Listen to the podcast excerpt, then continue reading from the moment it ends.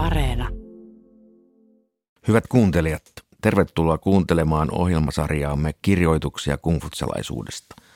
Tänään kuulette sarjamme 60. luentajakson ja jatkamme viime kerralla tutuksi tullutta kirjaa muistiinpanoja rituaaleista. Sen luvusta pitäytyminen sovinnaisuudessa kuulette hetken kuluttua noin 20 minuutin katkelman. Mutta sitä ennen paikalla olevista asiantuntijoista suomentaja, tietokirjailija ja tutkija Jyrki Kallio kertoo lyhyesti, mistä tässä luvussa on kysymys. Pitäytyminen sovinnaisuudessa on toinen tämän muistiinpanojen rituaaleista teoksen luku, jonka Zhu Xi 1100-luvulla irrotti tämän viime jaksossa kuulun korkeimman opin lisäksi omaksi teoksekseen.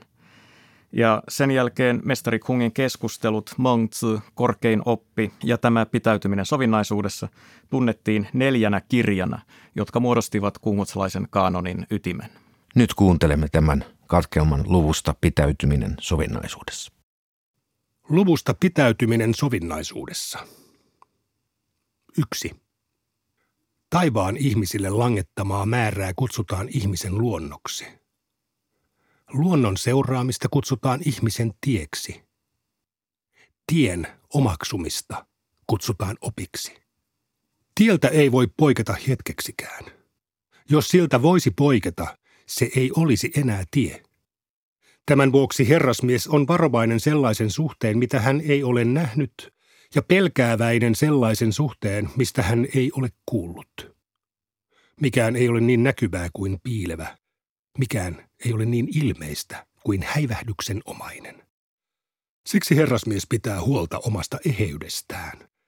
Sitä, että hänen mielihyvänsä, vihansa, surunsa ja ilonsa eivät ole puhjenneet, sanotaan pidättäytymiseksi. Ja sitä, että ne ovat puhjenneet, mutta pitäytyvät sopivissa rajoissa, sanotaan sopuisuudeksi. Pidättäytyminen on taivaan piirin mahtava perusta ja sopuisuus on taivaan piirin valtatie. Kun pidättäytyminen ja sopuisuus toteutuvat, Taivas ja maa ottavat paikkansa ja kymmenet tuhannet oliot kukoistavat. Kaksi. Jung Ni sanoi. Herrasmies pitäytyy sovinnaisuudessa. Vähäpätöinen mies vastustaa sovinnaisuudessa pitäytymistä. Mitä tulee kummankin suhtautumiseen sovinnaisuudessa pitäytymiseen, niin herrasmies on herrasmies ja sellaisena aina pidättyväinen. Vähäpätöinen mies on vähäpätöinen mies ja sellaisena vailla tunnon tuskia. Kolme. Mestari sanoi. Pitäytymällä sovinnaisuudessa yltää parhaimpaansa. Harvassapa ovat rahvaan miehet, jotka kykenevät siihen pidemmän päälle. Neljä. Mestari sanoi. Tiedän, miksi tietä ei kuljeta. Tietäväiset menevät sen ohi – Typerrykset eivät tavoita sitä. Tiedän, miksi tietä ei nähdä. Jalot menevät sen ohi. Muunlaiset eivät tavoita sitä.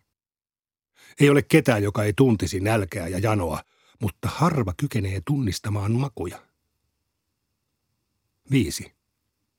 Mestari sanoi, miten tie onkin jäänyt vaille kulkijoita. Kuusi. Mestari sanoi, Sun oli suuremmoinen ja viisas. Sun harrasti kyselemistä. Hän harrasti läheistensä väitteiden tarkastelemista. Hän peitteli sitä, mikä väitteissä oli kehnoa, ja kehuskeli sillä, mikä niissä oli oivallista. Hän tarttui ongelmaa kummastakin päästä löytääkseen vastauksen ja sovelsi rahvaan hallitsemiseen sitä, mikä oli osuvaa. Tämä teki hänestä Shunin. 7. Mestari sanoi. Kaikki sanovat olevansa viisaita, mutta kun heidät ajetaan kiinni ansaverkkoon tai alas ansakuoppaan, kukaan ei tiedä, miten pääsisi pakoon. Kaikki sanovat olevansa viisaita, mutta kun he valitsevat pitäytymisen sovinnaisuudessa, he eivät kykene pysymään päätöksessään edes yhden täyden kuunkierron aikaa. Kahdeksan. Mestari sanoi. Jen Hui oli mies, joka valitsi pitäytymisen sovinnaisuudessa. Kun hän omaksui hyvää, hän piti siitä kaksin käsin kiinni eikä menettänyt sitä. Yhdeksän. Mestari sanoi, on mahdollista, että taivaan piiri, valtiot ja suvut ovat keskenään tasavertaisia. On mahdollista, että joku kieltäytyy aatelisarvoista ja palkasta, ja on mahdollista, että jotkut pystyvät tallomaan aseiden paljaita teriä. Sen sijaan kaikille tuntuu olevan mahdotonta pitäytyä sovinnaisuudessa. 14. Herrasmies tyytyy asemaansa eikä havittele toimimista sen ulkopuolella. Rikkauden ympäröimänä hän toimii niin kuin rikkaiden ympäröimänä kuuluu. Köyhyyden ympäröimänä hän toimii niin kuin köyhyyden ympäröimänä kuuluu. J- ja T-heimolaisten ympäröimänä hän toimii niin kuin J- ja T-heimolaisten ympäröimänä kuuluu. Mullistusten ja tuhojen ympäröimänä hän toimii niin kuin mullistusten ja tuhojen ympäröimänä kuuluu. Herrasmies ei voi joutua tilanteeseen, jossa hän ei olisi oma herransa. Ylhäisessä asemassa hän ei sorra alempiaan, alhaisessa asemassa hän ei liehittele ylempiään. Hän panee itse itsensä ojennukseen, eikä ano apua muilta. Niinpä hänellä ei ole aihetta katumukseen. Ylhäisessä asemassa hän ei napise taivasta vastaan. Alhaisessa asemassa hän ei etsi vikaa muista. Herrasmies mukautuu olosuhteisiin ja odottaa määränsä toteutumista. Vähäpätöinen mies kulkee vaaraa päin onneaan etsiessään. 15. Mestari sanoi. Jousimies on kuin herrasmies. Kun hän ei onnistu osumaan maaliin, hän kääntyy tutkimaan itseään. Herrasmiehen tie on kuin pitkä matka, joka täytyy aloittaa läheltä. Tai kuin vuorelle kiipeäminen, joka täytyy aloittaa alhaalta. Lauluissa sanotaan, sopuisa yhteiselo vaimojen ja lasten kanssa on kuin ison ja pienen lautasitran soitantoa – Rinnakkaiselo vanhempien ja nuorten veljien kanssa on riemullista kuin harmoninen musiikki. Olkoon sinun perheessäsi kaikki niin kuin pitää, jotta voit iloita vaimojesi sekä poikiesi ja tyttäriesi kanssa. Mestari sanoi, tämä on isän ja äidin tahdon mukaista. 20. Luun herttua Ai kysyi hallinnosta. Mestari sanoi, Tiedot kuninkaiden Wen ja Wu-hallinnosta on kirjattu puutauluihin ja bambuliuskoihin. Kun he ja heidän vertaisensa olivat elossa, heidän hallintonsa syttyi loistoon. Kun he ja heidän vertaisensa kuolivat, heidän hallintonsa tukahtui. Ihmisten tie on ahkeroida hallinnon kehittämiseksi. Maan tie on ahkeroida puiden kasvattamiseksi. Niinpä hallinto on kuin puun vesa. Hallinto on riippuvainen hyvistä miehistä. Hyviä, virtaisiaan miehiä ruhtinas voi saada itsensä ansiosta. Itseään voi jalostaa tien avulla ja tietä voi jalostaa veljellisyyden avulla. Veljellisyys on ihmisenä olemista ja siinä suurinta on kiintymys sukulaisten kesken. Oikeamielisyys on tehdä mitä pitääkin, ja siinä on suurinta jalojen miesten arvostaminen. Vasta kun sukurakkaus kuihtui ja kunnioitus jalousta kohtaan muuttui portaittaiseksi, syntyivät perinnäistavat. Jos alemmassa asemassa oleva ei saa ylempiä puolelleen, hän ei saavuta rahvaan tukea eikä saa sitä järjestykseen.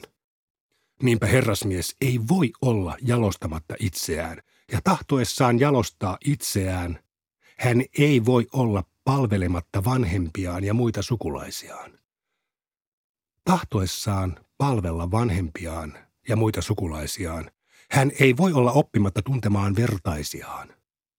Ja tahtoessaan oppia tuntemaan vertaisiaan, hän ei voi olla oppimatta tuntemaan taivasta. Taivaan alla on viisi valtatietä, ja niiden kulkemiseksi tarvitaan kolmea hyvettä.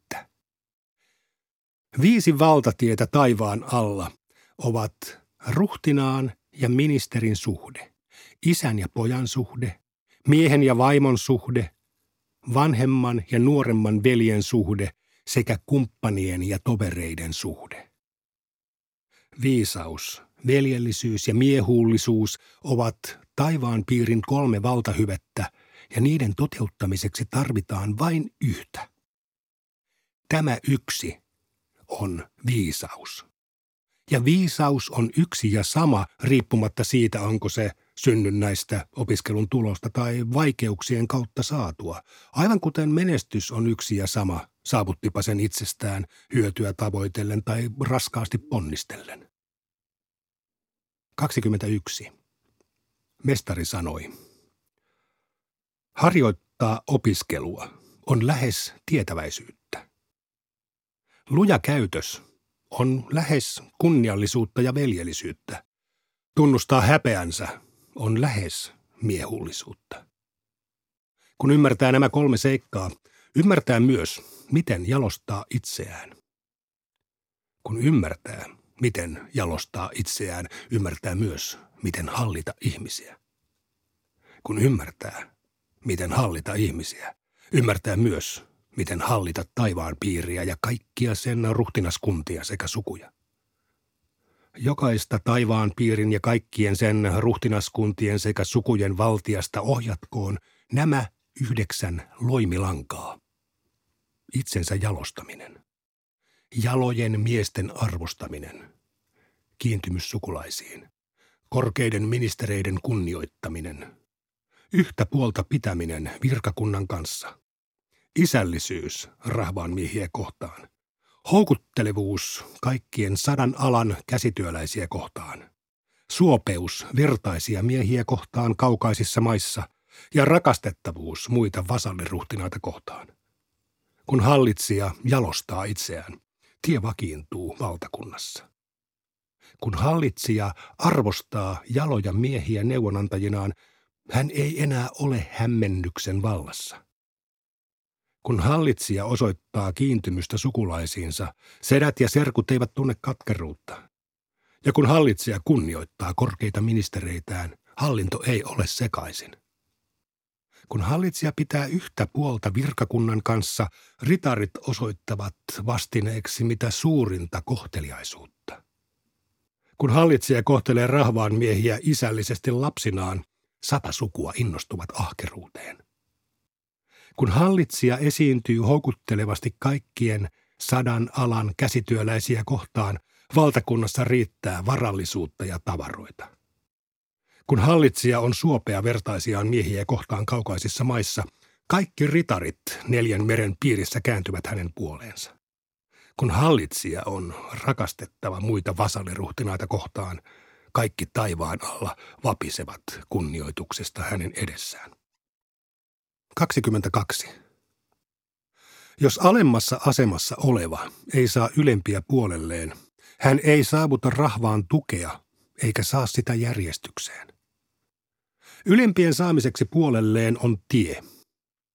Jos ei saa kumppaniensa ja tovereidensa luottamusta osakseen, ei saa ylempiä puolelleen. Kumppaneiden ja tovereiden luottamuksen saamiseksi on tie – jos ei noudata vanhempiensa ja muiden sukulaistensa tahtoa, ei saa kumppaniensa ja tovereidensa luottamusta. Vanhempiensa ja muiden sukulaistensa tahdon noudattamiseksi on tie. Jos itseään tutkiskellessaan huomaa, että ei ole itselleen tosi, ei voi noudattaa vanhempiensa ja muiden sukulaistensa tahtoa. Itselleen totena olemiseen on tie. Jos ei ymmärrä kirkkaasti sitä, mikä on hyvää, ei voi olla tosi itselleen. Totuus on taivaan tie. Pyrkimys totuuteen on miehen tie. Tosi mies, joka osuu yrittämättä oikeaan, tavoittaa oikean miettimättä ja osuu oikealle tielle kuin itsestään, on pyhä mies. Pyrkimys totuuteen tarkoittaa sitä, että valitsee hyvyyden ja pitää siitä kiinni. 23. Totuudesta syntyvää valaistuneisuutta sanotaan luonnoksi. Valaistuneisuudesta syntyvää totuutta sanotaan opetukseksi. Jos on tosi, on valaistunut. jos on valaistunut, on tosi. Mutta taivaan alla vain se, joka on saavuttanut korkeimman totuuden, saattaa päästä täysin perille luonnostaan. Kun pääsee täysin perille omasta luonnostaan, saattaa päästä täysin perille vertaistensa luonnosta. Kun pääsee täysin perille vertaistensa luonnosta, saattaa päästä täysin perille olioiden luonnosta. Kun pääsee täysin perille olioiden luonnosta, voi antaa arvon taivaan ja maan aikaan saamalle muutokselle ja kasvulle. Kun antaa arvon taivaan ja maan aikaan saamalle muutokselle ja kasvulle, voi liittyä taivaan ja maan kanssa samaan kolminaisuuteen. 25. Korkeimman totuuden tie on sellainen, että asiat voidaan tietää ennakolta. Valtakunnan nousua kukoistukseen edeltävät hyvät enteet. Valtakunnan perikatoa edeltävät pahat enteet. Enteet voi nähdä maahan viskottujen korsien muodostelmissa ja kilpikonnan kuoren halkeamissa sekä tuntea raajoissaan. Kun onni tai onnettomuus on tulollaan, siitä saadaan varmasti tieto etukäteen.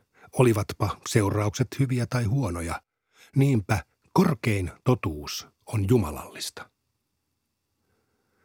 26. Tosimies kasvattaa itsensä täyteen mittaansa ja oikea tie johdattaa itse itseään. Totuus on olioiden loppu ja alku. Epätotuus merkitsee olioiden olemattomuutta. Siksi prinssi ja herrasmies pitää pyrkimystä totuuteen tärkeimpänä. Tosimiehelle ei riitä ainoastaan oman totuudellisuutensa kasvattaminen täyteen mittaansa, vaan hän kasvattaa myös ymmärryksensä olioiden totuudesta täyteen mittaansa. Kasvattaa itsensä täyteen mittaansa on kunniallisuutta ja veljellisyyttä. Kasvattaa ymmärryksensä olioista täyteen mittaansa on tietäväisyyttä. Ihmisen luonnon ominaisvahvuus on yhdistää ulkoinen ja sisäinen tie, ja siksi täyteen mittaansa kasvaneen tosi miehen aikanaan toteuttaessa luontoaan hän toimii aina niin kuin pitää. 29. Mestari sanoi. Sellainen, joka on hurmaantunut omasta itsepäisyydestään, vaikka on typerys, joka on hurmaantunut omasta omapäisyydestään, vaikka on alhaisessa asemassa, joka elää nykyisessä ajassamme, mutta torjuu muinaisen tien, sellainen tuottaa itselleen tuhon. Se, joka ei ole taivaan poika, ei ole asemassa määrittämään perinnäistapoja, säätämään normeja tai korjaamaan kirjoitusmerkkejä. Nykyään vaunujen akselit ovat samanpituiset kaikkialla taivaan alla. Kirjoitukset laaditaan samoilla merkeillä ja käytös noudattaa samoja ihmisten välisten suhteiden periaatteita. Vaikka joku olisikin taivaan pojan asemassa, mutta ilman hänen hyveellisyyttään hän ei tohtisi laatia perinnäistapoja tai musiikkia. Vaikka jollakulla olisikin taivaan pojan hyveellisyys, mutta ei hänen asemaansa, hän ei tohtisi laatia perinnäistapoja ja musiikkia. 31 ja 32. Chung Ni seurasi Jaoa ja Shunia sekä otti mallia Wenistä ja Wuusta. Taivaan korkeuksissa hän sääti ilmat ja ajat tasapainoon. Alhaalla hän asetti veden ja maan sopusointuun. Mitään hän ei jättänyt tukematta ja kannattelematta. Mitään hän ei jättänyt kattamatta ja suojaamatta. Häntä voi verrata taivaaseen ja maahan. Häntä voi verrata neljän vuoden ajan kiertokulkuun sekä auringon ja kuun kirkkauden vuorotteluun. Kymmenet tuhannet oliot kasvavat yhdessä toisiaan vahingoittamatta. Ihmiset kulkevat tietään yhdessä, toisiaan vastustamatta. Pienet hyveet virtaavat vuolaina. Suuret hyveet saavat ihmiset muuttumaan. Tämä tekee taivaasta ja maasta suuren. Yksin häntä, joka on korkein pyhä taivaan alla, voidaan pitää älynsä kirkkauden ja kauaskatseisen viisautensa ansiosta kelvollisena valvomaan taivaan piiriä. Kukaan rahvaan mies Ei hänet nähdessään ole kunnioittamatta häntä. Kukaan rahvaan mies ei ole uskomatta häneen kuullessaan hänen opetuksiaan. Kukaan rahvaan mies ei voi olla iloitsematta hänen käytöksestään. Siksi hänen maineensa ja nimensä tulvii valtameren tavoin yli kaikkien keskisten valtakuntien, eteläisten manheimojen ja pohjoisten muoheimojen maille. Missään, minne veneellä tai vaunulla pääsee ja minne ihmisten voima ulottuu, missään, minkä taivas kattaa ja mitä maa kannattelee, missään, minne aurinko ja kuu paistavat ja minne kuura ja usva lankeavat, missään ei ole ketään, jolla on virta ja vimmaa, joka voisi olla kunnioittamatta ja rakastamatta häntä. Siksi sanotaan, että hän on taivaan veroinen. Hyvät kuuntelijat, täällä on Jyrkin lisäksi paikalla kaksi muutakin verratonta Kiina-asiantuntijaa, nimittäin Riikalena Juntunen ja Eero Suoranta. Ja nyt päästämmekin teidät ääneen. Mitä haluatte nostaa tästä juuri kuulusta hienosta katkelmasta esiin? Varovaisuuden. Eli herrasmiehen pitää olla varovainen kaikkea ennennäkemätöntä kohtaan ja pelätä sellaista, mistä ei ole aikaisemmin kuullut. Eli tämä oikeastaan johti mun ajatukset tähän päivään. Ja jäin miettimään sitä, miten kungfutselaisuus on niin, niin voimakkaasti taaksepäin katsova filosofia. Että ei ollut niin kuin tarvetta luoda mitään uutta, koska se täydellisyys oli ollut jo olemassa. Ja se, se niin kuin oli se ajatuskenttä kuitenkin hirveän vahvasti siinä, että se piti vaan saada jotenkin niin kuin sinne yhteiskuntaan ö, sisäistettyä.